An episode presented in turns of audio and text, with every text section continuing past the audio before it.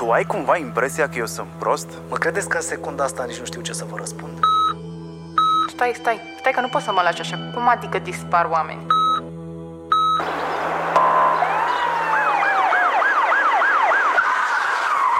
Stați mă așa, bă! Bă, ce aveți mă cu mine? Domn șef! Domn șef, unde ești? Ce uite cu mine? N-am făcut nimic! Noi stăm să așteptăm.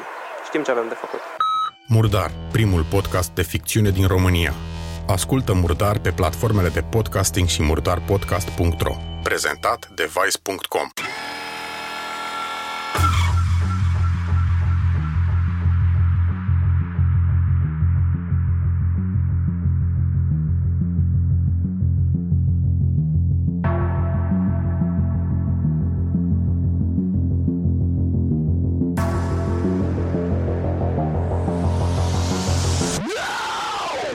Salutare și bine v-am regăsit hurduchesterilor la un nou episod inedit. Este inedit pentru că a fost înregistrat undeva în Delta Văcărești, adică în natură, în iarbă, aproape de seară, chiar înainte de ultima proiecție din Parcul Natural Văcărești a filmului Acasă, regizat de Radu Ciorniciuc. Radu Ciorniciuc, adică invitatul meu, a fost uh, reporter special și este regizor de film. De numele lui se leagă inclusiv Casa Jurnalistului. Este uh, unul dintre cofondatorii Casei Jurnalistului. A realizat uh, reportaje pentru The Guardian, Al Jazeera, Channel 4 News, ZDF. Um, a fost premiat național și internațional cu premiile uh, Superscrieri. A trecut și uh, în palmares Royal Television Society UK, uh, Amnesty International UK și n-are sens să vă mai citesc un pomelnic imens de chestii pe care Radu le-a făcut, ci doar uh, să dați un Google și e suficient pentru asta. Radu a filmat patru ani la acasă, a implicat din ce în ce mai multă lume pe măsură ce uh, povestea s-a dezvoltat. Povestea filmului acasă nu vi-o spun acum, este foarte interesantă și trebuie să o aflați pe parcursul uh, interviului de acum pe care voi îl ascultați. Pot să vă mai zic doar că Acasă este un film deja din punctul meu de vedere ultra premiat. Este un documentar despre o familie care a stat în Delta Văcărești aproximativ 20 de ani care a trebuit să plece în momentul în care Delta Văcărești a devenit Delta cu acte în regulă. Iar documentarea pe care Radu a făcut-o și echipa sa surprinde practic trecerea de la libertatea pe care această familie o avea în Delta Văcărești la a o integra între patru pereți, uh, între mașini și de fapt un stil de viață pe care ei nu l-au avut înainte, mai ales copiii. E o poveste destul de puternică, premiile au curs și vor curge, sunt ferm convins pentru filmul ăsta și cu atât mai mult Radu pregătește un alt film la care lucrează deja de, dacă bine mi-amintesc, aproximativ 2 ani de zile dar uh, asta se va întâmpla, adică destăinuirea despre noul proiect se va întâmpla pe parcursul interviului de acum. Um, ca la radio vă urez audiție plăcută.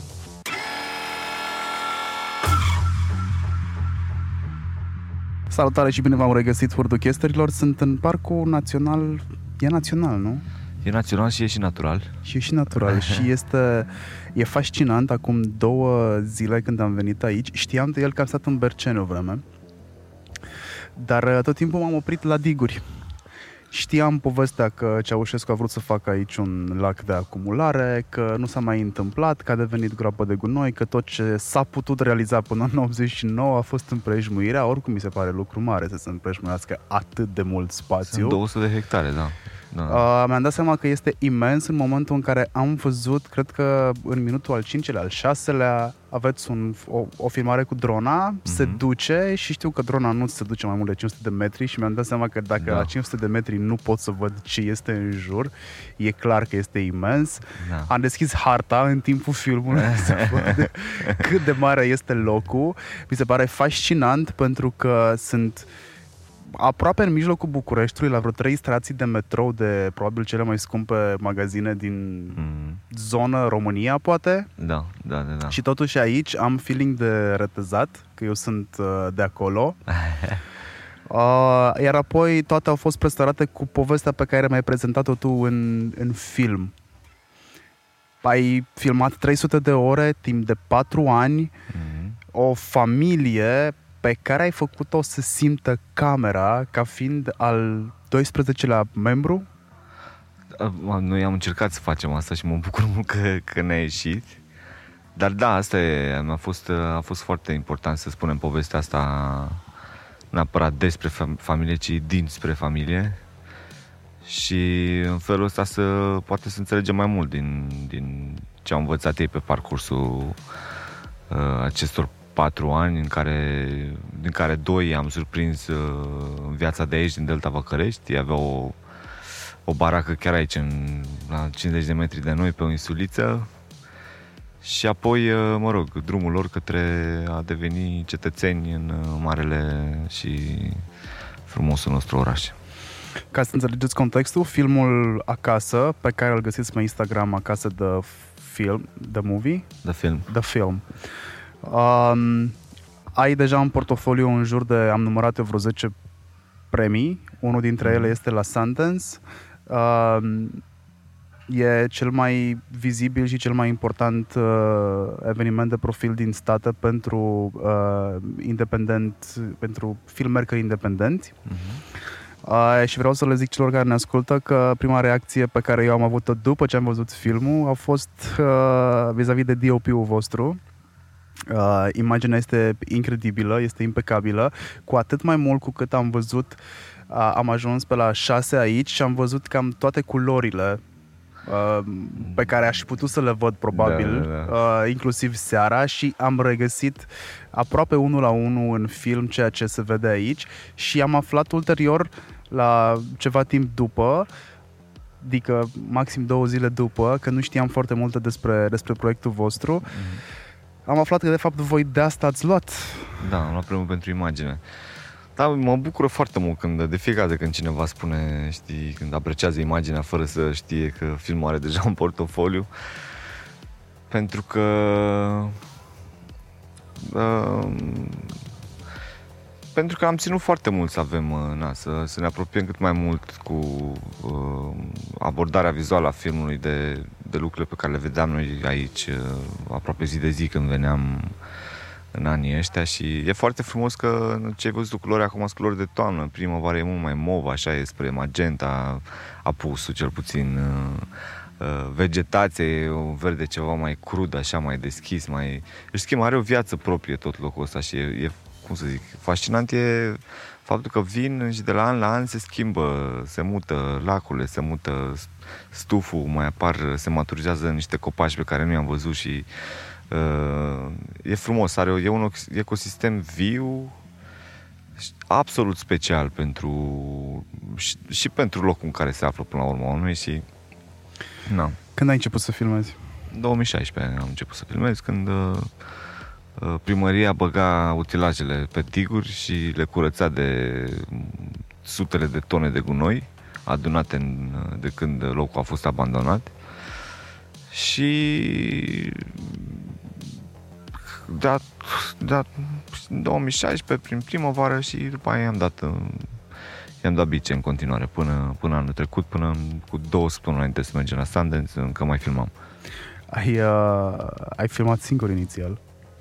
Am filmat o, o, o bucată din, din film, am filmat-o, am filmat-o singur, apoi proiectul a devenit destul de mare, că nu ne-am limitat doar la un film, am făcut și un proiect social și um, mi-am dat seama că, na, ca să punem lucrurile la punct de acolo, să facem cât de bine se poate face o intervenție din asta de socială, pot să zic câteva cuvinte despre ce s-a întâmplat acolo. Am nevoie de ceva mai mult ajutor inclusiv la film, pentru că nu voiam să renunț la partea de documentare, adică chiar dacă uh, proiectul creștea și nu creștea neapărat în sensul filmului, adică proiectul social nu se regăsește în film.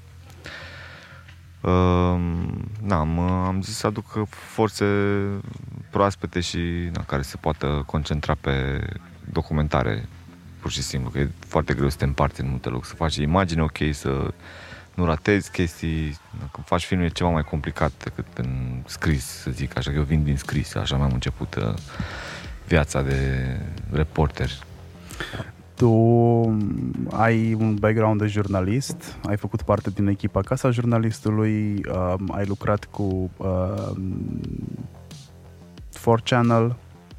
Channel 4 News, cu The Guardian, cu Al, la Al Jazeera am lucrat o bună bucată din vreme și adică niște ani buni și ăsta a fost uh, subiectul de aici, practic l-am început tocmai că nu mai uh, aveam nevoie de puțină puțină pauză de la viața din Londra, de la subiectele pe care le documentam atunci. A fost o întâmplare să aflu că...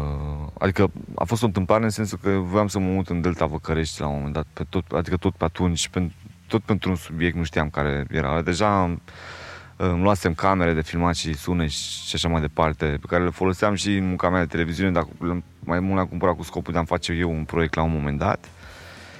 Și a, o pură întâmplare a fost că parcul sau groapa asta a devenit parc chiar atunci. Guvernul de atunci a desemnat locul ăsta parc. Mai nu uite, asta e delta mea, mă duc acolo să văd ce se întâmplă.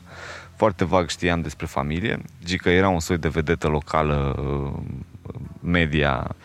El a salvat niște copii dintr-o casă în flăcări la un moment dat, prin 2012 și Na, și apoi tot el lucra foarte îndeaproape cu oamenii care au, uh, care stau, stau, au făcut campanie de advocacy, de lobby ca să obțină statutul pentru loc, pentru groapă.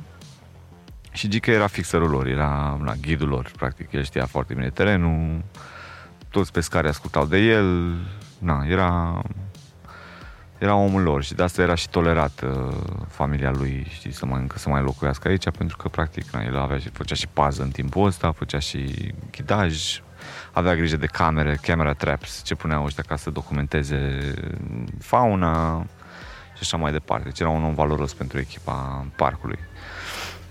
Na. Uh, copiii povesteau când s-a făcut turul la care am participat doar jumătate, povesteau că a secat foarte mult zona. A Absolut, secat da, da, da, da, da. foarte mult zona. De ce? Nu știu ce a făcut cu bricheta. Ei, aici. Uite acolo. A, se schimbă peisajul din cauza a ce? Sau este pur și Nu știu, simplu... E foarte și eu, adică, nu, nu știu, e o întrebare bună asta, că și eu am pus-o acum câteva zile când am fost aici, după ce n-am mai ajuns aici de jumătate de an. Să-mi dau seama că, nu știu, în fața noastră, de exemplu, era un lac imens, la câteva zeci de metri în, în stuf, intrai în unul din cele mai adânci lacuri de aici, cele mai bogate în pești și așa mai departe. Am văzut că izvorul care apare și în film și de unde familia de obicei își lua apă nu, a secat, de exemplu. Uh, lacul mare din spatele nostru și care e și cel mai mare de aici, e locul, lacul unde familia pescuia de obicei, e la jumate, cel puțin. Nu-mi dau seama dacă e o combinație de lucruri, cum ar fi seceta, colmatarea unor izvoare uh, sau efectiv, chiar nu-mi dau seama, nu știu, nu știu, dar asta e o întrebare bună, o să, o să o punem oamenilor de la asociație, să vedem.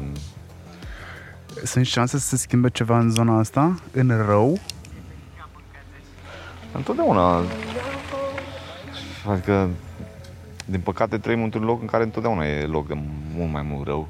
Adică e spațiu suficient de construit aici.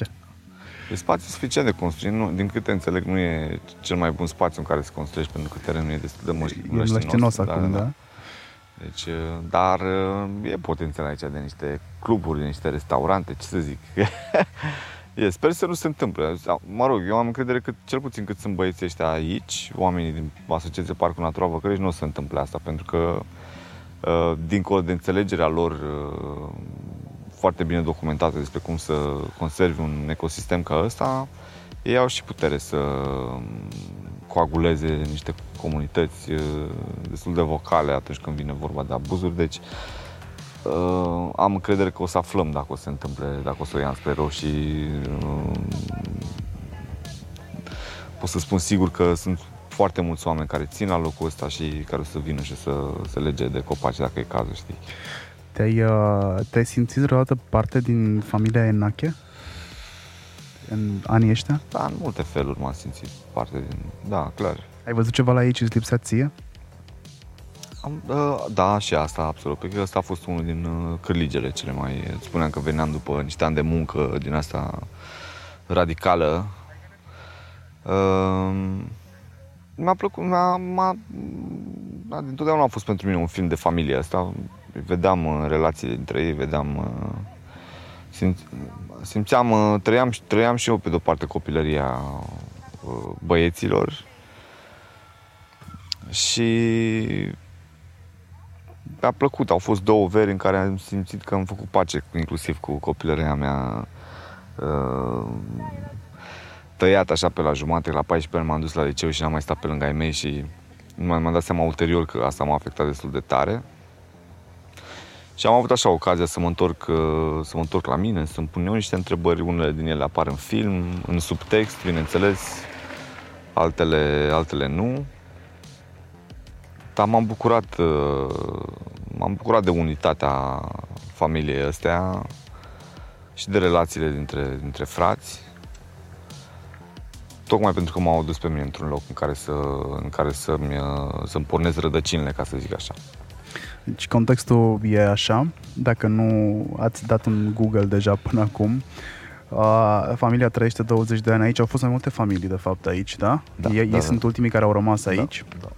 Care uh, și-au făcut un loc al lor, uh, aveau niște animale în jur uh, și uh, câți f- copii erau, erau, mă rog, ei doi și, Și nouă copii nouă în familie, copii, da, da. nouă copii. Cel mare, Vale. am citit, cred că în carte, până la 12 ani n-a părăsit zona digurilor Da, da, da, da, da. și când a părăsit-o s-a speriat de ce a văzut dincolo și a fugit în stradă și l-a lovit o mașină. Da, da, asta e, asta e legenda, da, da.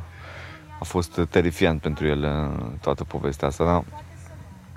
Um, erau, erau destul de izolați. Ne agică tatăl lor ca să, ca să avem un unghi din care să-l judecăm. Nu e destul, e destul de greu să accepti că un adult uh, își poate crește și naște copii într-un loc uh, care, deși în mijlocul orașului, are, are zero acces la educație, medicină, toate lucrurile de bază, apă curentă și așa mai departe. Însă nenea Gică, după ce a fost dat afară de la Danubiana, o fabrică din asta mare și foarte prestigioasă pe timpul comuniștilor, el avea un job foarte bun, el era laborant uh, chimist. Uh, în 90 uh, erau toate lucrurile foarte gri în jurul lui, a făcut o prostie după ce l-a fost concediat. A intrat la închisoare și unde a stat câteva luni, dar lunile alea l-au uh, convins că viața lui nu mai e în uh, mediile civilizate și e undeva departe de lucrurile care l-au făcut să sufere atât de mult. Drept urmare a decis și pentru copiii lui uh, să aibă același, aceeași viață, deși copiii lui n-au trecut prin ce a trecut el. Uh,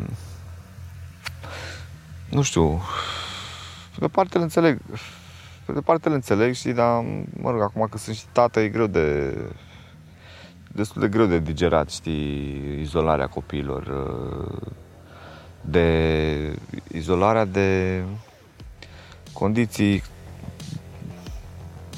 deci, de, de, decente de viață, de să izolezi de, cum se cheamă, de lucruri pe care noi le considerăm de bază, știi? Poate să, poate să ți se pară o, o crimă chestia asta, știi? Dar, uh, na, drept urmare, na, copiii, când uh, copiii au fost uh, uh, foarte fericiți în momentul în care au ieșit în oraș și li s-au oferit tot felul de oportunități, ca mersul la școală, mersul la doctor, mersul la fotbal, mersul la box, mersul la joburi, în cazul celor care au crescut uh, și s-au integrat foarte bine, foarte bine.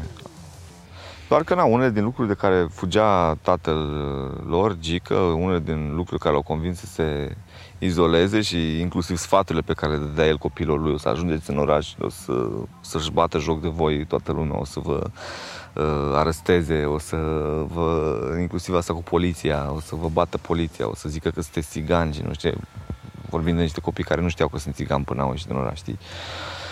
Și unele din lucrurile astea s-au adeverit, știi? Deci, din nou, poți să-i dai dreptate logică în oarecare Mi se măsură. pare și despre asta e fascinantă filmul, remarca știi? ta. Mi se pare fascinantă remarca ta și nu m-am prins până acum, dar ai dreptate. Copiii nu știau ce etnie au. Da, nu, nu aveau Nu de ce există. să, nu aveau nevoie de asta. Nu aveau la ce să se raporteze. Da, exact. Pentru ei existau pești, păsări, copaci, Mhm. aveau doi porci pe lângă ei, În fiecare an doi porci, da? da? fascinant. Da. Ce, ce voiam să subliniez prin, uh, prin contextualizare e că uh, suntem între betoane în București să văd blocuri, că acum mă deranjează blocurile. Dacă sunt aici, mă deranjează blocurile foarte Da, mult. Aș da, vrea să da. nu Te fie. înțeleg perfect. Aș vrea să nu fie. Mă tot gândesc la metode. Adică, nu știu, aș face un panou acolo care să fie albastru, știi? Da, ca, da, în, da, da. uh, ca într-un platou de filmare. Dar este fascinant că am putea spune că exista un trib în mijlocul orașului care nu avea Mhm. nicio legătură cu orașul Mhm. și pentru majoritatea oamenilor așa ceva poate fi ușor de neconceput. Eram atent la întrebările pe care le puneau oamenii în tur. Da. Uh, erau așa super hipsterești. Am crescut la țară și întrebările pe care le puneau oamenii, pentru că nu pot să înțeleagă, adică când în mare parte tu ai crescut cu puiul de la McDonald's, e Da. cam greu să realizezi că niște pui pot să trăiască într-o curte care cresc, se transformă în găini, Da, Dacă găinile îi fac întrebi ouă. de unde vin puia la McDonald's, nu se știe să zică. Din meniu.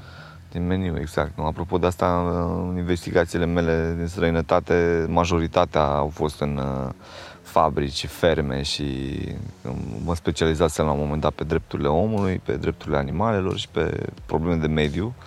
Și că tot vedeam de pui, de, vorbeam de pui, nu o să crezi cum arată un uh, loc de unde vin puii de la McDonald's.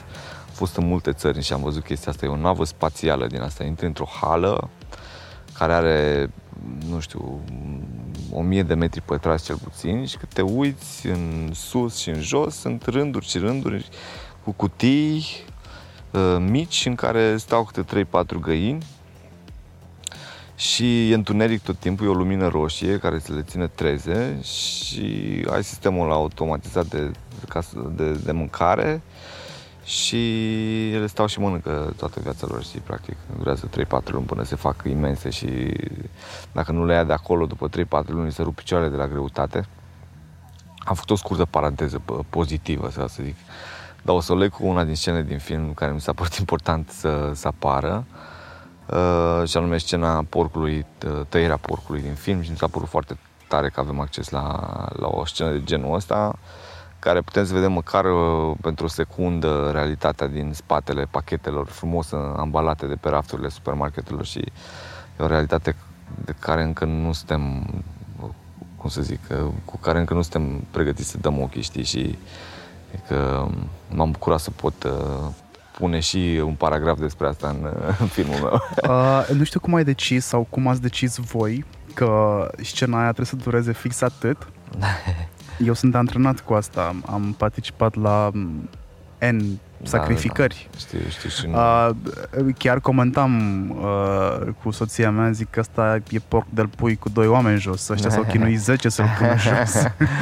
da, da, da. Uh, și știu exact cum trebuie să legi și ce trebuie să-i faci, dar sunetul, deși mi este foarte familiar, l-am urât tot timpul. Este groaznic, e Este- mai groaznic decât sângele, e mai groaznic Exact. decât sângele. De asta am și ales să nu arătăm sânge și să, să, să jucăm cartea sunetului, pentru că ți- e de ajuns. Dar cum, cum ai știut că atât trebuie să fie? Că A, nu, man, dar noi am eu filmat am toată zis, bă, deja e povestea. prea mult și în momentul ăla s-a oprit.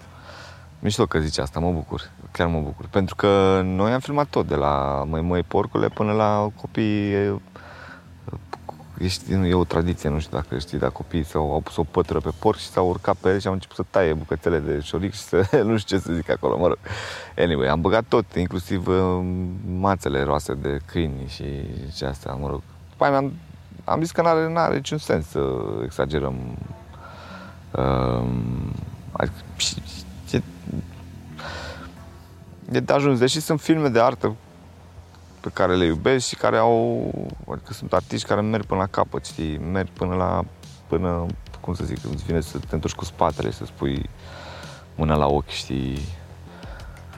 Uh, n-am simțit nevoia să mă, să-i dau, să-i dau înainte cu chestia asta. Cum Chiar te-ai n-am delimitat de jurnalistul din tine?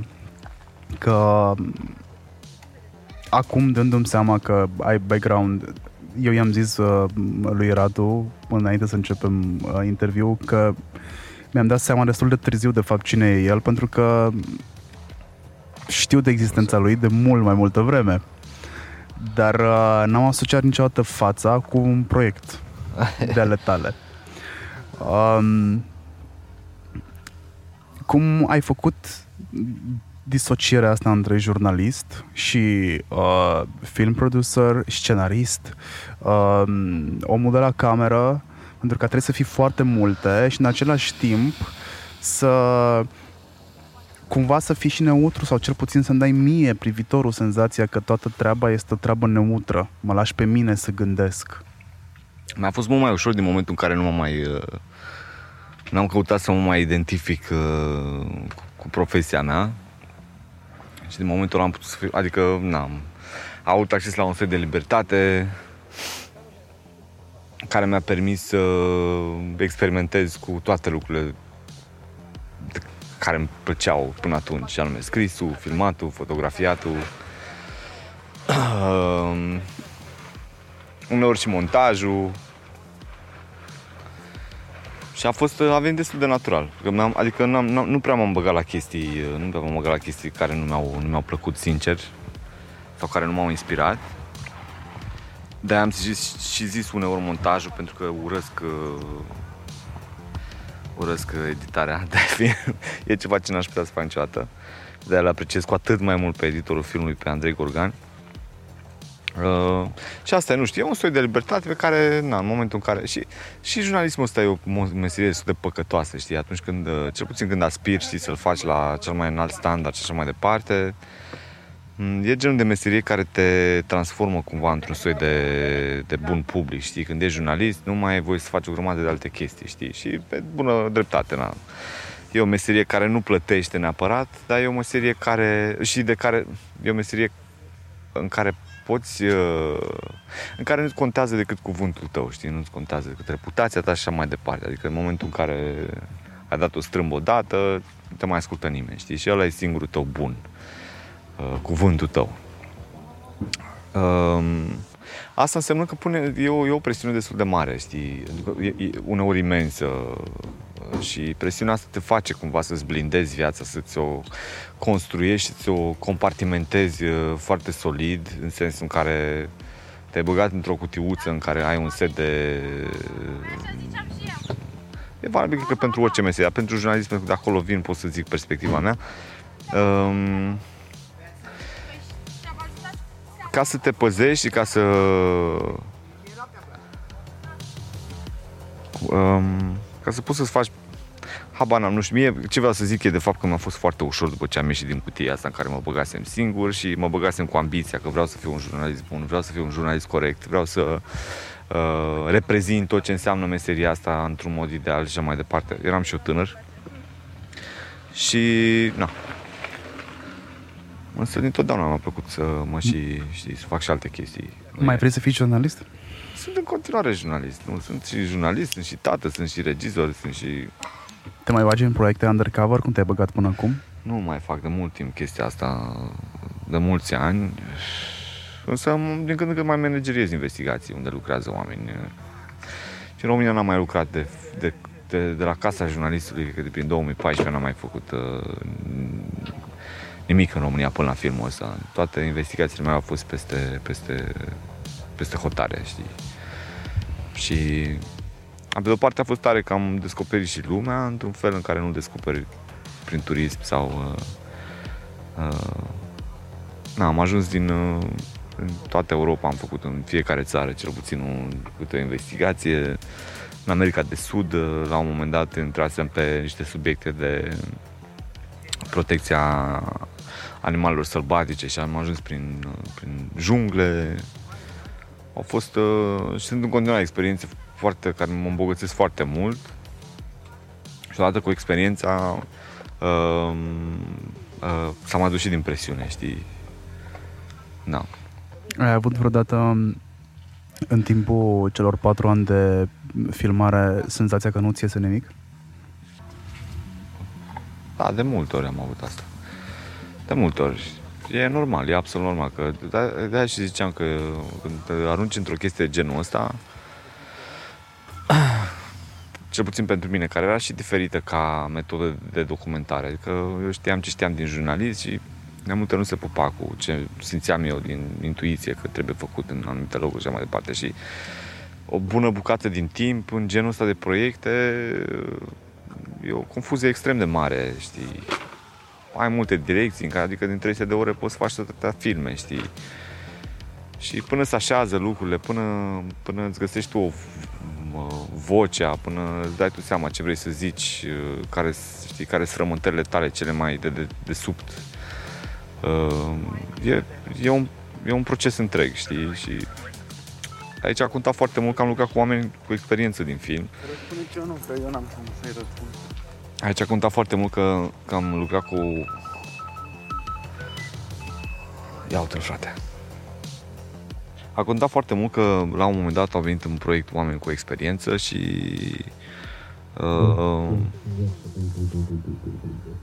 m-au ajutat să trec peste, peste momentele astea de, de confuzie. Și da, au fost multe momente în care am crezut că nu fac bine nimic și le-am depășit întotdeauna cu oamenii ăștia mișto de lângă mine și na, Te întreb pentru că tu atunci când ai ajuns aici, pentru familia Enache, ai venit pentru o chestie care trebuia să dureze vreo zi, două, adică ții și tu niște imagini, faci un material, Da, eram mai eventual. optimist, ziceam o lună, ceva de genul, da. Da?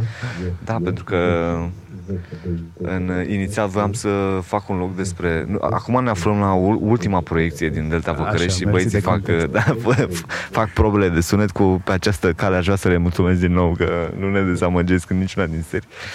Bun. Um, nu, voiam să... p- uh, Inițial era... Povestea era despre loc și despre cum locul are să se transforme și aveam uh, într-un mod foarte simplist aveam digurile astea pline de gunoi și l-am filmat uh, murdare și uh, urma să terminăm cu ele curate, știi? Și în tot procesul ăsta vorbeam cu oamenii și aflam ce se întâmplă, care e treaba, autoritățile, ce, ce vor să facă și așa mai departe și era un reportaj, practic, da? Asta era abordarea inițială. Uh, da, și apoi na, am zis că mai filmăm un an și apoi am mai zis că mai filmăm unul și apoi am zis că whatever, facem cât mai trebuie să stăm, trebuie să stăm, mai e și n-am știut că, când o să se termine până când s-a terminat, sincer zic. Tu ai făcut și altceva în timpul ăsta? Adică ai avut nevoie de niște suport financiar? Da, nu, Ăla am moral lucrat l-ai în avut? continuare, nu, am lucrat în continuare, nu... Dar faptul că subiectul ăsta a fost aproape de mine, știi, în- sunt la câteva străzi de aici, a fost ușor tot timpul să vin uh, rapid când se întâmpla ceva sau să uh, să campăm aici cu corturile, de exemplu, noaptea și să petrecem cât mai mult timp în familie și, și apoi când s-au mutat oraș, în oraș s-au schimbat și dinamicile, dar în principiu am lucrat în continuare, însă în prima bucată din proiect aveam deja economii și asta vreau să fac cu banii, de fapt. Vreau să investesc în ceva pentru sufletul meu, vreau să... Nu imaginam că o să fie un film, imaginam că o să fie un proiect uh, în care, o să, în care nu o să mai văd atât de multă suferință și sânge și lacrimi și... Na. Când mi-am dat seama de unde te știu și cine ești, am început să mai întreb oameni în jurul meu despre tine. Și o remarcă care a rămas cu mine a fost că o persoană îmi zicea că ea crede că tu ești un specialist în a observa oportunități. Da, asta este un reporter, asta face. Un reporter întotdeauna este atent la lucrurile din jurul lui. Uneori, cu cât reporterul e mai bun, cu atât reușește să extragă din realitate uh, și subtilități. Și da, uneori am capacitatea să fiu pragmatic, da. Uneori am, pot, să, pot să recunosc lucrul ăsta și mă bucură și mă ajută tocmai pentru că de multe colective în care am fost, uh, am putut să mă bucur uh, și de reputația că am fost cam printre singurii care își duceau lucrurile uh, la capăt întotdeauna și... Na. Uh, filmul este acum într-o altă competiție. Sunt două filme românești acolo. E la European uh, uh, Academy Awards, Așa, da. da, mulțumesc pentru ajutor. Este și colectiv acolo. Uh, ce sper să se întâmple în competiție? Cu ce ai vrea să te alegi de acolo? Păi, acum, următorul pas pentru competiția asta, cel puțin, e să obținem o nominalizare. Pentru că orice fel de recunoaștere de genul ăsta înseamnă o oportunitate în plus ca filmul să ajungă la cât mai mulți oameni, la și mai mulți oameni. Scopul proiectului și a filmului ăsta e, este să stârnească niște discuții, niște dezbateri despre niște lucruri pentru, pe care eu le consider importante și pe care eu le, le documentez deja de aproape 10 ani. Și, și pe care uneori munca de jurnalist nu le, adică ca jurnalist în ziua de azi, scuză-mă, dar cu toată tehnologia și cu tot zgomotul, poți să, cum să zic, poți să poți să publici subiectul subiectelor și a treia zi nu mai e acolo, nu mai, nu mai există pe agenda publică. Și e și unul din uh, multele motive pentru care am ales să, să fac filmul ăsta. Pentru că genul ăsta de, luc, genul ăsta de lucrare are potențialul să trăiască mai mult. Să aibă o viață mai lungă. Un an, doi ani. Da. Deja, cum să zic, și o lună e de ajuns pentru mine și trecând prin uh, multe publicări uh, de Mă subiecte gândeam, importante. În timp ce veneam încoace spre parc, mă gândeam la ce impact are produsul tău, e un produs până la urmă, ce impact are produsul tău, munca ta asupra industriei de documentară, e docudrama, acolo o țintră. Ce impact o avea? Te-ai gândit vreodată la asta? Pentru că tu nu mai urmezi niște tu nu urmezi niște Impact asupra ce? Asupra, impact asupra, asupra ce? industriei odată Uh, pentru că tu nu urmezi niște căi bătătorite. Chiar tu spui la un moment dat în niște interviuri, sunteți trei persoane care uh, ține, ați ținut proiectul ăsta în spate cu trei specializări diferite uh, și tocmai asta te-a ajutat sau v-a ajutat, zici tu, să îl faceți diferit față de ceilalți. A fost asta din, asta din mult și din, dintr-o, dintr-o constelație uh, de alte lucruri uh, pe care le-am făcut și care au dus la un uh, produs, așa cum zici și tu, ce- ceva mai special. Uh, nu știu care e impactul asupra, adică impactul asupra industriei locale sper să fie unul pozitiv, în sensul în care sunt o grămadă de regizori aspiranți sau la primul film, uh, de seamă cu mine sau mai tineri ca mine, cărora uh, care au nevoie de niște repere și au nevoie de niște uh, niște direcții, pentru că nu avem o din păcate nu avem o, o industrie locală de film uh, efervescentă. Nu, nu, nu se întâmplă lucruri decât în, la niște, în jurul unor poli, în jurul unui establishment, la care eu ca un reporteraș de 20 ceva de ani sau uh, ceilalți colegi de-a mei uh, regizorași de 20 ceva de ani nu o să aibă niciodată acces dacă nu-și fac singuri de cap și își duc lucrurile înainte și, uite, nu profită de oportunități, nu și le creează uneori. uh. Acum, nu știu, aici miza pentru mine a fost să, adică eu cred și sper ca filmul nostru să fie și un studiu de caz pe cum poți să faci film, cum poți să faci produs cinematografic valabil internațional, și măcar local nu vreau să zic, cum poți să faci un produs cinematografic valabil internațional cu cele mai etice și morale mijloace uh, posibile. Pentru mine asta a fost una din mize. Eu vin din jurnalism, de jurnalism, asta înseamnă că sunt și foarte atent la felul în care fac lucrurile.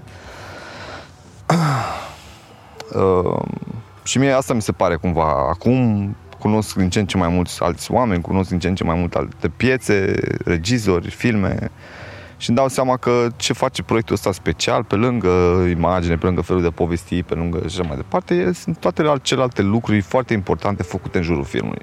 Proiectul social, publicarea albumului, uh, campaniile de, de awareness, campaniile de strângere de fonduri pentru proiectul social, uh, construcția în sine a proiectului social e ceva inovativ și de care nu de care nu de, de, de care sp- cred, de- am uneori senzația că nu vorbesc destul, pentru că acolo sunt zeci de profesioniști din tot felul de domenii care și-au pus mintea și timpul ca să construiască o metodă nemai întâlnită la noi pentru integrarea acestor uh, oameni sau a unor oameni uh, aflați uh, într-un context ca ăsta. Acum, ca să vorbim un termen ceva mai uh, socio, oamenii ăștia, deși au o poveste excentrică din cauza locului în care, datorită locului din care au plecat sau au trăit și așa, și așa mai departe, ei reprezintă realitatea a unei cel puțin unei treimi din România. Că avem uh, vreo 40, 40 și un pic de copii uh, din România care merg la culcare fără să mănânce.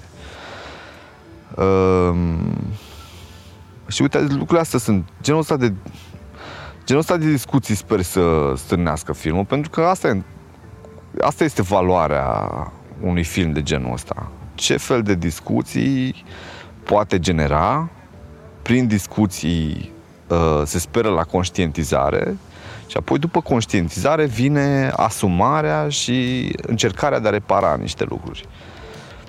Um,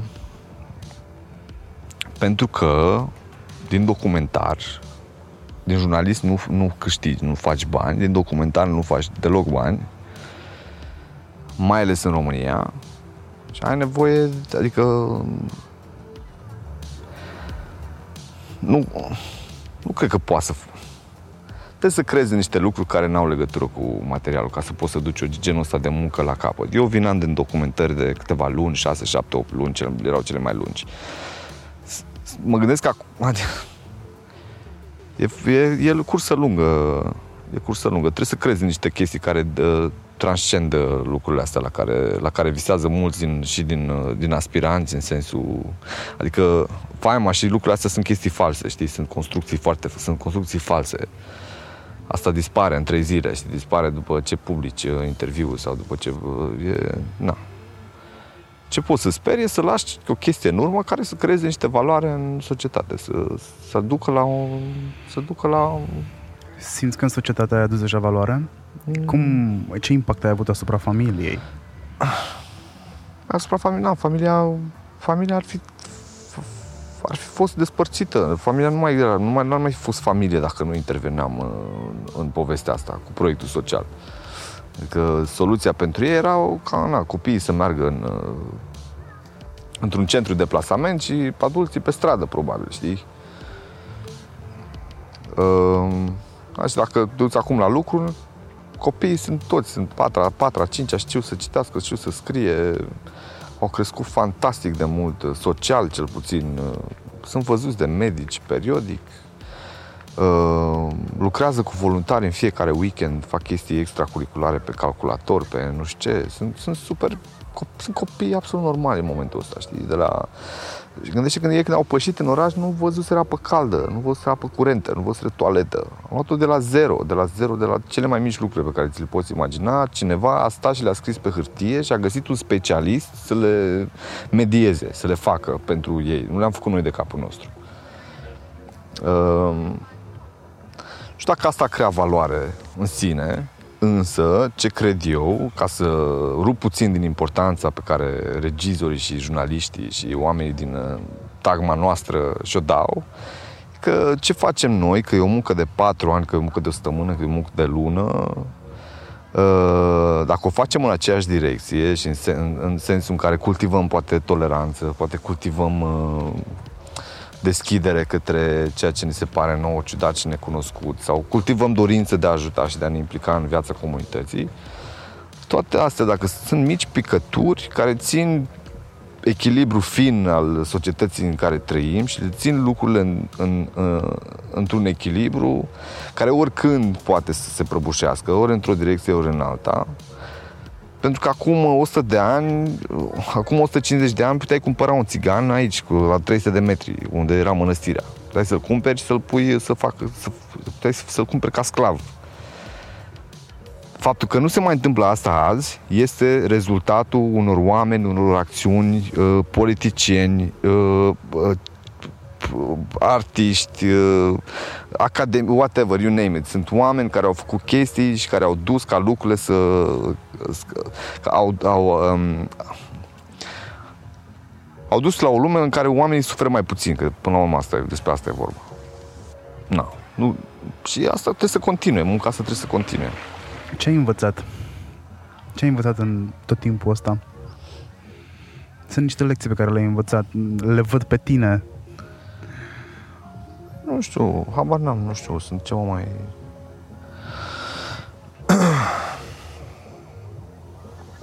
Îmi pasă mai puțin de lucrurile neimportante. Asta e marele uh, rezultat al proceselor prin care am trecut în anii ăștia. Pentru că munca la un documentar în care mizele sunt umane, sunt mai mult umane decât uh, sistemice, jurnalistice și așa mai departe, înseamnă și deconstruirea construcțiilor din jurul tău făcute de societate, făcute de uh, cultură, de familie, de tine.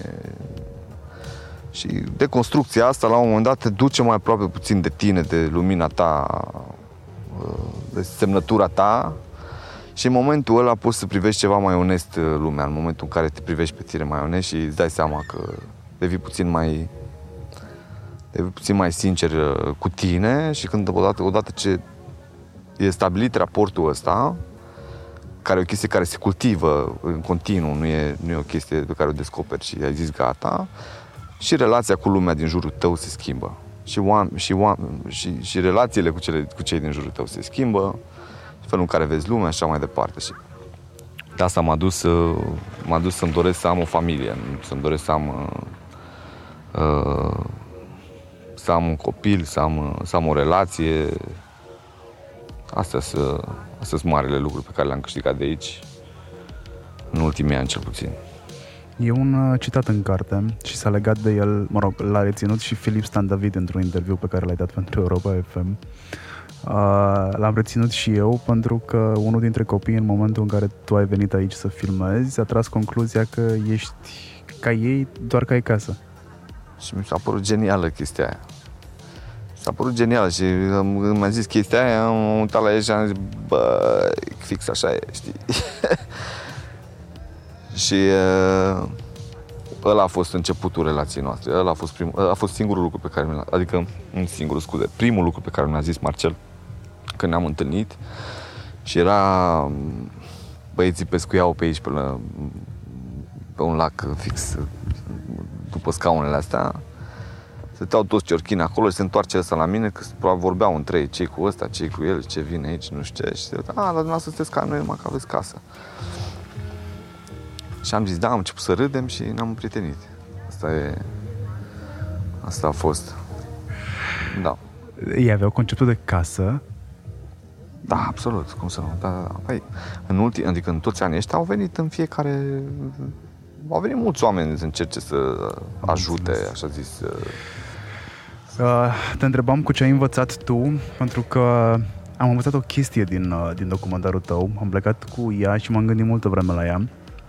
Uh, și știi și tu că dacă mm, munca pe care tu o ai depus-o îi face pe ceilalți să gândească măcar unul dintre cei care au avut tangență cu ea, ți-ai făcut treaba. Uh, m-am gândit la scena în care existau două persoane, nu mai țin minte de unde veneau, care încercau să-i ajute cu forța, uh, încercând să le explice că sunt condiții în care ei trăiesc și nu sunt în regulă. da. Dar ei raportau condițiile în care oamenii ăștia trăiau la condițiile pe care le aveau ei. Da. Și mă gândeam, oare dacă nu aș fi văzut documentarul ăsta, adică eu de foarte multe ori m-am gândit la asta, știi? Adică de ce așa și nu normal e altfel? Adică, e Da, ajutor nesolicitat odată și doi conexiunea foarte dificilă sau foarte dificil de a face o conexiune, momentul dificil de a face o conexiune cu persoana din fața ta să înțelegi că ceea ce tu consideri că ar fi nevoie nu este nevoie pentru persoana respectivă. Nu știu, mi-e, mi-e foarte, mă gândesc foarte mult la momentul ăla pentru că mi-e greu să-l traduc pentru mine. Mm.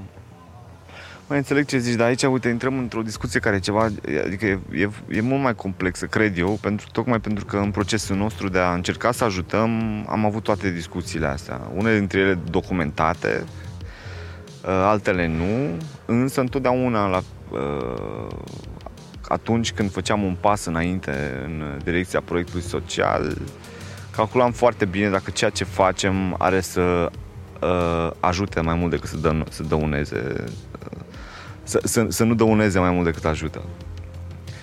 E foarte, cum să zic, e, nu știu dacă eu, eu vin din sărăcie, dar vin din sărăcia aia românească de, de 90, știi, nu vin, eu n-am, adică n-am, uh, nu sunt minoritar să am și dedus, am dedus și discriminarea pe lângă lipsă și așa mai departe. Toți prietenii mei au avut probleme, n-au avut mâncare în frigider măcar o zi în viața lor, cel puțin în anii 90. Și nu vin dintr-o familie, vin dintr-o familie de profesori care și-au mega luat-o atunci, ca toată societatea românească, în afară de oligarhi și așa mai departe. Deci sunt familiarizat cu sărăcia, însă uh, E și un cerc din ăsta vicios în care poate și Neagică, de care și Neagică profita într-un fel, adică el avea narațiunea asta în jurul lui, care îi aduceau niște beneficii, unele dintre ele fiind și oamenii ăștia care veneau să îl ajute, între ghilimele. Oamenii ăștia nu făceau decât să întrețină acest raport de sărac-bogat, uh, absolut uh, uh, dăunător și pentru unii și pentru alții, știi? Și de aia când am început chestia asta, am întrebat ce înseamnă să ajuți, de fapt, cum, să, cum să ajutăm, cum putem să ajutăm să, pe termen lung, fără ca ei să depindă de noi, cum putem să-i ajutăm să vină independenți. și s-au aprins becurile în momentul în care Rică, că aveau 13-14 ani pe atunci, și a venit la noi și ne-au zis băi, aș vrea să învăț să scriu și să citesc, pentru că o să plec acum la muncă peste diguri și nu o să știu să mă întorc, nu o să știu să citesc semnele de circulație. Mă rog, era un copil, funny thing, mi s-a topit inima și am zis că, men, dacă noi ajutăm pe copiii ăștia să învețe să scrie și să citească, o să aibă o chestie pe care o, o să o poată folosi toată viața uh, și care o să le dea acces la o lume la care ei în momentul de față n-au să dea acces la lumea, la lumea majoritarilor, la acolo unde sunt uh, opor, măcar oportunitățile unor uh, condiții de confort de bază. Și așa a început proiectul, așa am început noi, de fapt. Am început cu, fix cu intenția de a oferi ceva ce are să le, să le, să facă, să le, să le deschidă lumea.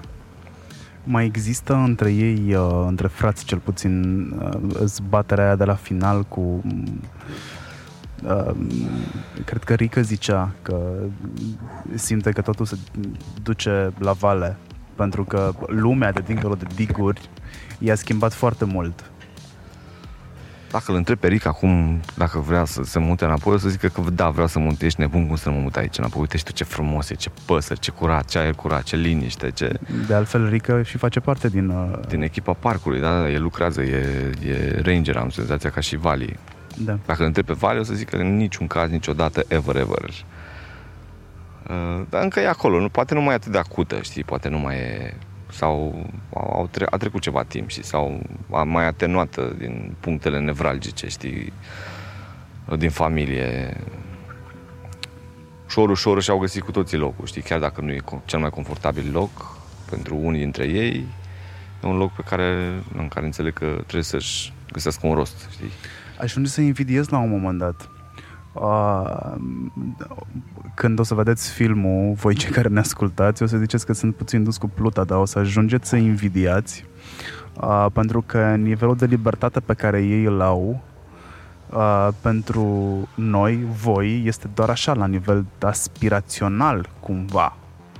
Adică șansele ca voi să trăiți pe un câmp, șansele să vă procurați... Acum poate părea absurd să-ți procuri singur hrana, dar să-ți scoți o undiță sau să pescuiești un pește, nu chiar așa mare filosofie. Uh, dacă ai făcut-o cel puțin în copilărie, eu m-am, m-am regăsit foarte mult în activitățile pe care aveau copiii, pentru că eu am avut activitățile alea la rândul meu. Uh-huh, uh-huh și am empatizat foarte mult cu ce se întâmplă acolo. Mie mi-au adus aminte de copilărie, de momentele în care fugeam după șopârle, eram pe munte, eram pe coclauri, eram la pescuit, ne dezbrăcam, săream în lacuri. Da. Ca aproximativ ce era aici. Păi de acolo vin și eu, da. De asta, de asta am semnat foarte mult pentru mine bucata asta din copilăria lor, pentru că semăna cu ceva ce era foarte adânc îngropat în mine de mulți ani și pe care redescoperisem și era copilul din, din mine, uitat, pierdut. Perică îl înțeleg, îl înțeleg și pe Vali. El își pierde copilăria acolo, el nu își pierde locul neapărat. El e în punctul în care, în care am fost cu toții și în care am înțeles că the fun is over, man. Lumea cere chestii de la noi, lumea, lumea în care trăim cere chestii de la noi și noi în momentul ăsta trebuie să lăsăm stuful și joaca și mingea și nu știu ce și trebuie să livrăm ca să fim acceptați. La deadline. Asta e. da. Uh, în final, totul s-a livrat bine. Uh, urmează desăntământul de la uh, ultima competiție, mă rog, cea mai nouă competiție în care ați intrat. O să intre pe HBO în Pe octombrie. 15, pe 15 octombrie în HBO. Uh, pe HBO și pe HBO Go. Vă recomand să, să-l pândiți, că o să fie acolo. Uh, găsiți filmul peste tot în online, pe rețele de, so- de socializare, pe, pe Instagram, pe Facebook. Uh, pe Radu nu știu dacă îl găsiți pe Instagram. Am Încă nu- încercat să încă nu. dau de Să el. Știi că am o arhivă de fotografie. Eu, eu fac fotografie în timpul meu liber și inclusiv în timpul investigațiilor. Dacă nu puteam publica nimic de-a meu, eh, totdeauna făceam fotografie și am eh, niște cutii pline cu negative nescanate pe care abia aștept să le pun pe Instagram. Până un alt o să fiu pe Facebook și dacă are cineva o chestie, o întrebare, eu sunt acolo. Uh, am două curiozități. Uh, una vine de la uh, cineva din comunitate de la mine, de la Sami. Era curios cu ce ai filmat, cu câte camere ai filmat, Mhm, mhm. din punct de vedere tehnic, iar eu sunt curios de sunet, că l-ai luat de undeva și se aude foarte bine. Mhm. Mișto că zici asta, mă bucur, o să fie niște oameni foarte fericiți. Uh, tehnic. O să-ți dau un răspuns puțin mai lung, poate pe Sami o să-l ajute. Uh, eu am înțeles din start că dacă vreau să am acces la un soi de intimitate, trebuie să-mi reduc uh, mm, la minim uh, producția, în sensul echipamentelor, în sensul oamenilor cu care lucrez. Uh, m-ar fi ajutat foarte mult un sunetist, că tot ai zis de sunet, dar nu, nu mi-am permis să, să-l iau cu mine în locurile alea în care se discutau lucruri absolut uh, intime și personale. Asta a însemnat că o trebuit să comprom- adică am compromis uh, am, așa zis compromis valoarea de producție și am uh, compensat cu postproducția unde au fost niște bătăi de cap uh, imense. Uh, camera am, am filmat cu un C100 Mark II, o bună parte din film, apoi cu un C300 și cu un C300, că au fost scene în care am filmat cu două camere, însă în principiu am filmat cu o singură cameră, inclusiv dialogurile, uh, iar cu sunetul am devenit din ce în ce mai bun din moment, din moment ce am intrat în montaj, doi ani după ce începusem documentarea, am intrat în montaj și mi-am dat seama uh, ce aș putea să fac mai bine. Nu că ce aș fi făcut până atunci era dezastru, însă cel puțin la dialoguri ai nevoie să știi, să, să gândești uh, ceva mai atent spațiu din punct de vedere al sunetului. N-am cablat pe nimeni niciodată, deci întotdeauna a trebuit să plantez microfoanele, să-mi M-am pregătesc. uitat să știi și am văzut că n-ai cablat pe nimeni. Da, să-mi pregătesc. Abia acum am început să folosesc stickere din alea undercover, de îți lipești lavaliera pe piele și pui ceva și să nu se mai vadă, știi? Abia acum la următorul film fac chestia asta, dar până atunci n-am, n-am pur și simplu le plantam în loc unde intuiam eu că o să se întâmple chestii. Um, niciodată pe ascuns, evident. Și așa îmi creșteam șansele să am un sunet bun la final.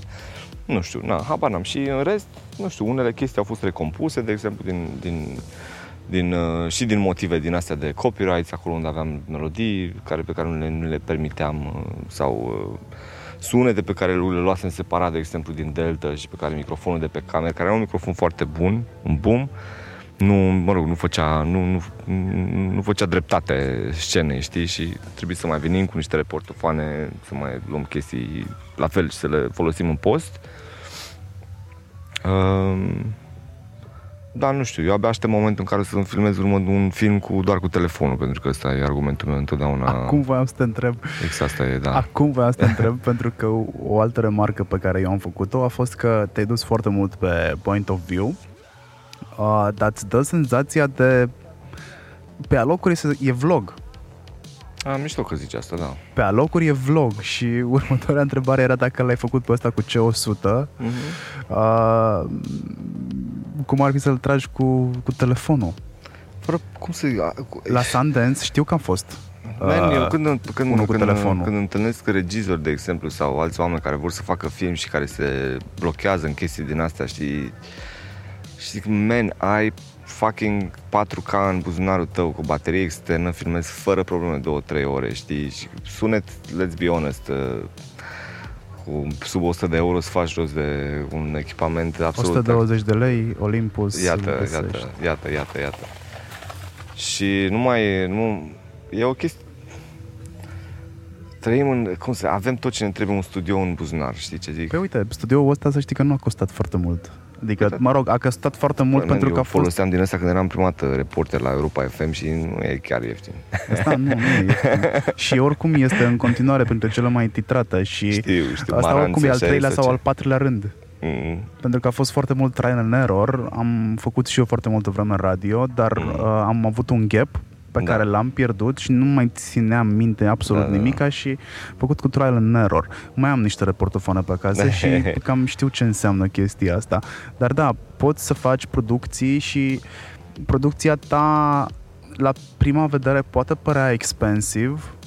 din Da, punct nu de- e, nu e, nu e, e, foarte nu e. mult timp acolo alocat. A fost expensiv uh, în, în termen de bani, adică noi nu ne-am uh, și, și bine am făcut pentru sănătatea noastră, noi n-am uh, făcut calcule în funcție și de timpul nostru. Eu știu cât costă o zi pentru partenera mea, Alina, scenarista filmului, eu știu cât costă o zi pentru Mircea și cât costă o zi pentru mine și nu ne-am fi permis niciodată să Adică nu am fi avut niciodată acces la, mai ales ca debutanți, la bugete care să ne acopere și nouă zilele de muncă în termen de bani uh, concret, uh, postproducția ne-a, a, a, fost, uh, a fost extrem de scumpă și am făcut-o cu ajutorul partenerilor noștri din Germania și din Finlanda, cu fonduri de acolo. Uh, Da, dar în România nu poți să, nu poți să faci genul ăsta de film like, pe bune, așa cu... Noi nu avem, e foarte centralizată sunt foarte Da, am- centralizați m-am mirat banii că ați în avut de film. la CNC. Că ați Păi, prins și ceva noi de ne-am acolo. mirat, să știi, și noi ne-am mirat. Am avut super mare noroc că am luat banii aia de acolo, că ne-au, efectiv, ne-au permis să respirăm, știi?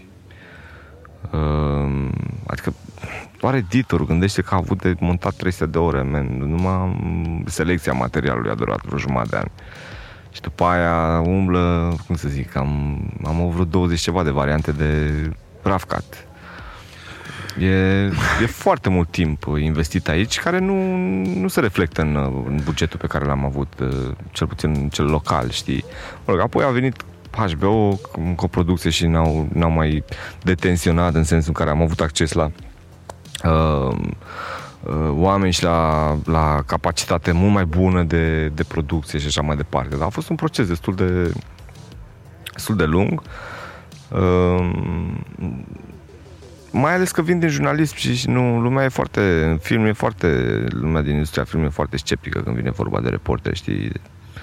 Și de multe ori ești descurajat, uh, inclusiv acum, știi? De multe ori uh, s- uh, primesc semnale din asta de, știi, da? Nu, că spuneam ce am învățat să, să nu mă atașez de lucrurile care nu contează. Eu n-am făcut filmul ăsta ca să intru în industria de film în niciun caz poate peste 10 ani o să vreau să fac un tablou, o să vreau să cânt, scriu un cântec, știi, nu... Um, Ai senzația tot timpul că, mă rog, cel puțin eu am senzația că tu ai senzația că trebuie să faci tot timpul ceva care e mai mare decât tine. am trecut peste asta. Cred că și filmul ăsta tot a fost la un moment dat în categoria aia. Așa l-am început, da. Pe eram un reporter foarte ambițios. Am semnat uh, articole în cele mai mari publicații din lume, am luat premii foarte mari în străinătate pe jurnalism și am, am venit, în, am, mi-am dat, am făcut anii, cum să zic, știi, da? Una, la un moment dat uh, noi nu, nici nu suntem crescuți în cultura noastră marginală, este europeană, balcanică, nu suntem crescuți în spiritul capitalist. uh. Noi nu putem, eu n-am putut niciodată să în Londra am rezistat trei ani, știi, de muncă din asta, dimineața până seara, no break, no nimic. Făceam chestii foarte mișto. Mă, din punct de vedere al carierei, simțeam că dau înainte m- mult, știi. Personal însă, țin hibă o grămadă de dorințe și de lucruri care țin de tine personal, știi, de individual. Și n-am... uh, Sunt mult mai fericit acum, sunt, că nu mai văd lucrurile așa ca, ca pe niște ținte din astea de, de să ajung acolo, ca să ajung acolo, ca să ajung acolo, știi? Deși, na, mă ajută experiența de atunci pentru că nu ajunge un, un film românesc la Sundance dacă nu sunt niște oameni, cum e Monica, de exemplu, cu care să, cu care să poți să spargi rândurile oriunde te duci, să zici, domnule, noi suntem aici, noi avem un, un proiect mișto, ascultați-ne, în curând o să-l lansăm, voi o să-l vreți în festivalul vostru, vă promit. Și Că așa, se, așa ajungi la Sanders, nu ajungi din uh, garsoniera în care te dai șmecher, știi, și A, ce crezi că a visezi, contat? uh, Ce crezi că a contat mai mult? Uh, producția propriu-zisă sau povestea filmului? Ce crezi că contează? E, e o întrebare pe care Eu mi-am nu prea pus-o. pot să despart producția de poveste, știi? Adică e... Dacă spun cuiva, am făcut testul ăsta înainte să vin încoace și am spus două, m- unor persoane, cred că două persoane au fost. Și am încercat să rezum totul cât mai puțin, cum știu că trebuie să facem publicitate ca să agăți omul Mhm. cu subiectul. Um, și tot ce am putut să fac a fost să pun la cap, cap la cap, toată informația pe care am adunat-o zilele astea despre tine, despre uh, proiect și să o rezum într-un tweet iar uh, tweetul ăla s-a rezumat de fapt la rândul lui la povestea uh, din, din Da, film. Da, da, da. Ăla a fost hook Mhm. și în timp ce veneam către, către locul interviului, mă gândeam uh, oare ce fi contat, contat mai mult? Subiectul inedit? Ce contează tot, tot, tot, tot timpul? Și pentru finanțare uh, și pentru uh, cei din jurile concursurilor că în momentul în care ai o poveste foarte bună sau inedită sau greu de crezut că asta face parte din categoria așa ceva nu poți să scrii. Mm, da, da, da, da. Se mai uită cineva la tehnicalități? Eu la rândul meu când sunt în jurii, dacă mi-atrage ceva atenția și simt că merită dat un imbold, lasă omul să facă, o fac, uit de tehnicalități, nu mă Da. prea mai interesează da, chestiile da, alea. Da, da. Și mă gândeam în cazul tău, în cazul vostru de altfel, uh, ce-o fi contat mai, mai, mai mult? Mai o să zic că o să zic ceva ce mă, adică o concluzie a mea um, strict personală din experiență și din experiența colectivelor în care am lucrat și așa mai departe e că întotdeauna o poveste foarte bună poate fi spusă foarte prost. Adică poate fi ratată. Întotdeauna un subiect extraordinar poate fi ratat. Cred că pentru noi a contat foarte mult, au contat foarte mult tehnicalitățile astea, de fapt. Pentru că noi, pe lângă o poveste foarte, uh, uh, cum să zic, uh, ofertantă, am livrat și un, uh, un mod inedit de a spune acea poveste, inedit prin onestitatea cu care a fost spusă, prin, uh, uite, mijloacele tehnice destul de ok cu care a fost spusă și folosită, sunet bun, imagine bună, um, felul de documentare, etică și așa mai departe. E un întreg pachet pe care atunci la, pe care îl folosești atunci când aplici, de exemplu, sau când uh, vrei să atragi atenția unui uh, selecționări de festival sau whatever, nu știu. E un cumul de lucruri. Nu e niciodată doar povestea asta, pot să spun clar. Știu uh, 99 din reporteri, la 100 din reporteri pe care știu pot să rateze oricând un subiect extraordinar de bun și nu spun eu, spune uh, Statistică. da. Și De altfel, subiectul ăsta a fost aici 20 de ani. Pe de altă Și a parte. fost spus în, în sute de, al, de alte feluri, da. Dar niciodată nu nu era a un fost subiect necunoscut ăsta. Nu pus era, așa. nu era niciodată, nu era spus în felul ăsta. Totdeauna cred că contează. Eu, mie mi-a luat 2 ani până să mă duc la Monica să intru în așa zisa industrie de film să-i cer ajutorul. 2 ani în care am filmat în continuu și în care m-am asigurat că am cele mai bune șanse ca un producător să nu, să, nu, să nu spună nu în momentul în care sunt foarte mulți regizori care nu au producători, care uh, au probleme foarte mari în a-și găsi un partener care să îi ajute cu producția.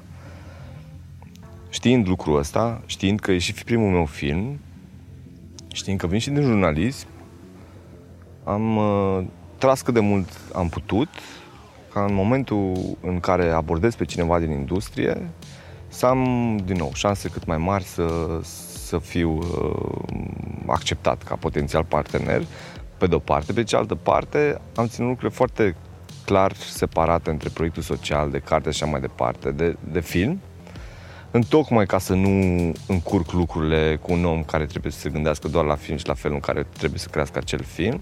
Și în momentul în care m-am apucat serios de film uh, și am cunoscut pe Monica, proiectul social era deja sustenabil pentru că toți banii de pe carte au finanțat uh, eforturile de acolo. Ul- uh, ulterior am reușit să le cumpărăm și o casă aici lângă București și un mic teren.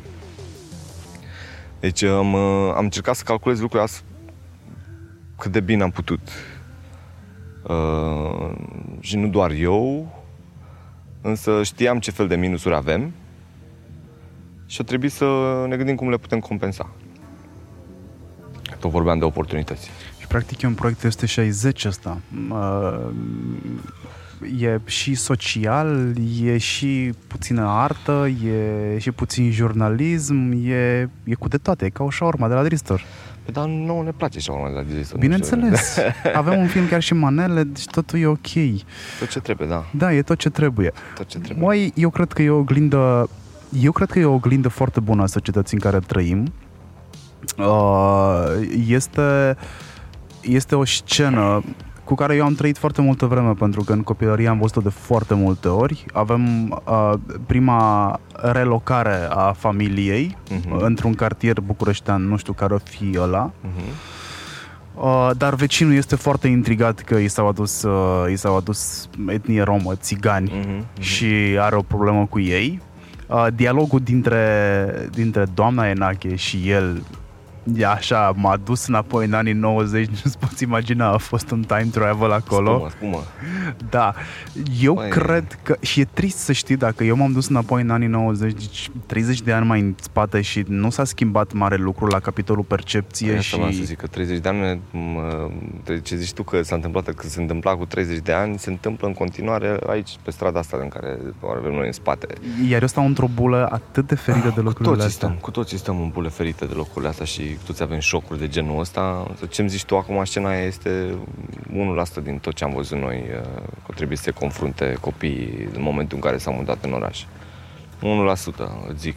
Erau singurii copii care n-aveau voie să iasă pe stradă să se joace cu mingea. Pe stradă era plină de copii. Ca să înțelegem, fiecare zi ei trebuiau să se certe cu vecinii pentru că ieșeau să se joace cu mingea. N-aveau voie că sunt țigani. Știi? Asta e, real, asta e realitatea, man, cred avem o grămadă de minoritatea asta e destul de mare la noi în țară și nu e o realitate doar românească, ce zic eu, de rasism și discriminare, că o vezi și de aici până o iei în jurul pământului și o să vezi uh, China, Rusia, Europa, America, America de Sud, peste tot minoritățile sunt discriminate. Și asta, na, Uh, înainte de final, cam că am ajuns la final, mă rog, aș vorbi multă vreme cu tine, dar mă uit la ceas și știu că trebuie să înceapă ultima proiecție mm-hmm. din mhm. parc. Uh, pe final, rog oamenii cu care fac un interviu să le dea de gândit celor care ne ascultă ceva. E la alegerea ta. Oh, man. Este reacția majorității. Da, sunt, zic, mulțumesc pentru ce să zic. Aveam destulă presiune. No pressure. Ultima proiecție în parc. Nu știu, man, asta mi se pare, mi se pare foarte important um, să începem niște procese din astea personale prin care să ne dăm seama uh, ce, ce, ce, ce din noi al nostru și ce e impus de lumea din jurul nostru. Și cred că în momentul în care o să ne cunoaștem pe noi mai bine și o să ne acceptăm mai bine, o să le ne tolerăm mai mult, o să reușim să, să facem asta și cu oamenii din jur, să avem relații mai uh, fructoase, mai luminoase și să avem acces inclusiv la lucruri care... o să putem face lucruri care uh, credeam că sunt imposibile până acum. Și e o, doar o chestiune de felul în care te privești pe tine însuți și felul în care uneori poate ar trebui să te îmbrățișezi și să zici că, man, e, e de ajuns ce faci, e în regulă. Um, tunelul nu e, lumina de la tunel nu e doar în față, e și în sus, trebuie doar să te uiți din când în când uh, către ea. Uh, asta, cred că asta ar fi, nu știu, are legătură cu toleranța, cu dragostea, cu felul în care ne raportăm la noi și, la felul, și felul în care ne raportăm la, la oamenii care sunt în jurul nostru. Uh, filmul despre care vorbeai anterior este cel la care lucrează partenera ta? E cel la care lucrează partenera mea împreună cu mine, suntem co-regizori. E un documentar la care filmăm deja de 2 ani. Uh, destul de diferit de ăsta, deși tot o poveste de familie. Uh, însă se întâmplă într-o zonă care, din nou, pentru ambii a fost, o, a, a, a fost de interes, și anume sclavia modernă, uh, migrația economică și așa mai departe și Uh, e povestea unui uh, fiice care nu-și vede tatăl timp de foarte mulți ani și nu prea vorbește cu el pentru că el a, el a fost foarte violent cu ea în uh, copilărie. El a plecat în Italia, se întâlnesc după, nu știu, mulți ani în care nu s-au mai văzut și ea încearcă să-și uh, rezolve niște lucruri cu ea și crede că primul pas pe care trebuie să-l facă este să facă pace cu taică Se întâlnește cu el și află că de fapt el a fost uh, uh, ținut în sclavie uh, în toți anii ăștia și împreună pornesc o investigație uh, care își documentează abuzurile șefului lui, șefului tatălui. Și în timpul ăsta, în timpul investigației ăsta, ei, ei își încearcă să-și repare încearcă să facă sens în relația lor, că nu știu dacă încearcă să-și o repare neapărat, că unele lucruri sunt foarte greu de reparate, spre deloc. E o poveste care înseamnă foarte mult pentru noi, e foarte personală, se întâmplă în familia noastră, deci e...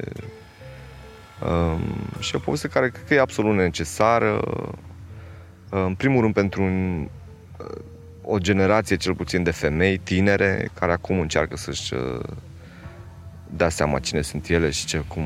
Deci un, e și un film destul de feminist și asta mi se pare fantastic. Eu am o fetiță, aș vrea mult ca fata mea să vadă filmul ăsta la un moment dat și să să o ajute să se cunoască mai bine și să o facă să înțeleagă mai bine lumea din, din care vine. Eu cred că scenariul ăsta mm, e necesar pentru fiecare pentru fiecare dintre noi care a prins fărâma aia de ce la parenting, că nu exista constructul de parenting în anii mm. 90, în mm. anii 80, când m-am născut eu, nu exista. Era parenting. Ce, da, era cu par, da, par era cuvântul... Uh, Pățenting, da. Da. Uh, eu cred că e necesar pentru toți filmul ăsta uh, și să, cred că o să ne regăsim mulți aici. Absolut, da, din foarte multe puncte de vedere. Dar cu atât mai mult cu cât na, e un film făcut de niște părinți tineri care se confruntă cu niște uh, mari întrebări despre ce înseamnă să fii părinte, având uh, în background-ul nostru familial uh, abuz de tot felul, violență și eu nu am niciun prieten care să nu fi fost uh, altoit de părinți, știi? Asta era educația, știi? nu... Asta e în continuare educația, știi ce zic? Cred că în bula în care sunt, sunt destul de protejat de chestiile astea sau pur și simplu nu mai pot să le accept și... Da, ieri un deputat uh, și-a dezbrăcat fetița de 12 ani și a filmat-o, a pus-o la colț și uh, a pus-o să repete că nu o să mai super pe mama și pe tate și a pus-o pe internet ca să înțelegi despre Asta ce vorbești. Realitatea realitatea, oricât de mult ar fi, oricât de not sexy ar fi, uh, realitățile de genul ăsta sunt acolo, man, știi? Sunt acolo și uh, izolându-ne în bulele noastre nu facem decât să îi dăm șansa să se perpetueze. Pentru că bun, nu mai putem ajunge la domnul deputat să-i schimbăm uh, mentalitatea, dar putem ajunge la fetița lui în câțiva ani și dându-i reper o picătură din asta de care ziceam eu, dându-i o picătură din balanța asta la care lucrăm cu toții, putem să-i dăm și o, și o speranță că nu toată lumea e așa cum, uh, cum i-a arătat-o taică și că ea are o șansă la o viață mult mai bună și mai luminoasă în, toată, în tot rahatul ăsta în care trăim cu toții. Asta e Um, îți mulțumesc foarte mult pentru interviu, pentru că ai stat cu mine aproape o oră și jumătate. Mersi mult de tot că, ne că aș fi stat două dacă nu E o discuție foarte, foarte mișto pe care aș mai fi continuat multă vreme de aici încolo. Uh, succes cu filmul pe, pe noile cărări pe care o să o ia. Uh, succes cu următorul. Abia aștept să-l văd. Voi repede vă puneți în calendar sau în agenda că trebuie să vedeți uh, filmul acasă, căutați-l online, după cum v-am zis și adineori, căutați-l și pe Radu online. Uh, uh, cred că mai degrabă o găsiți pe partenera lui pe Radu. Eu am găsit-o destul de ușor. Din Afdovu, ea e pe, pe Instagram. Da. Ne-am luat înainte. uh, vă mulțumesc că stați și, și voi cu noi și da, noi o să ne auzim cu siguranță cu un alt interviu, nu vă zic cine este. Uh, dar uh, dacă aveți sugestii, dacă aveți review-uri, dacă aveți feedback de dat, dați-l, știți cum să o faceți și steluțe pe rețelele de uh, podcasting pe care ascultați. Salut!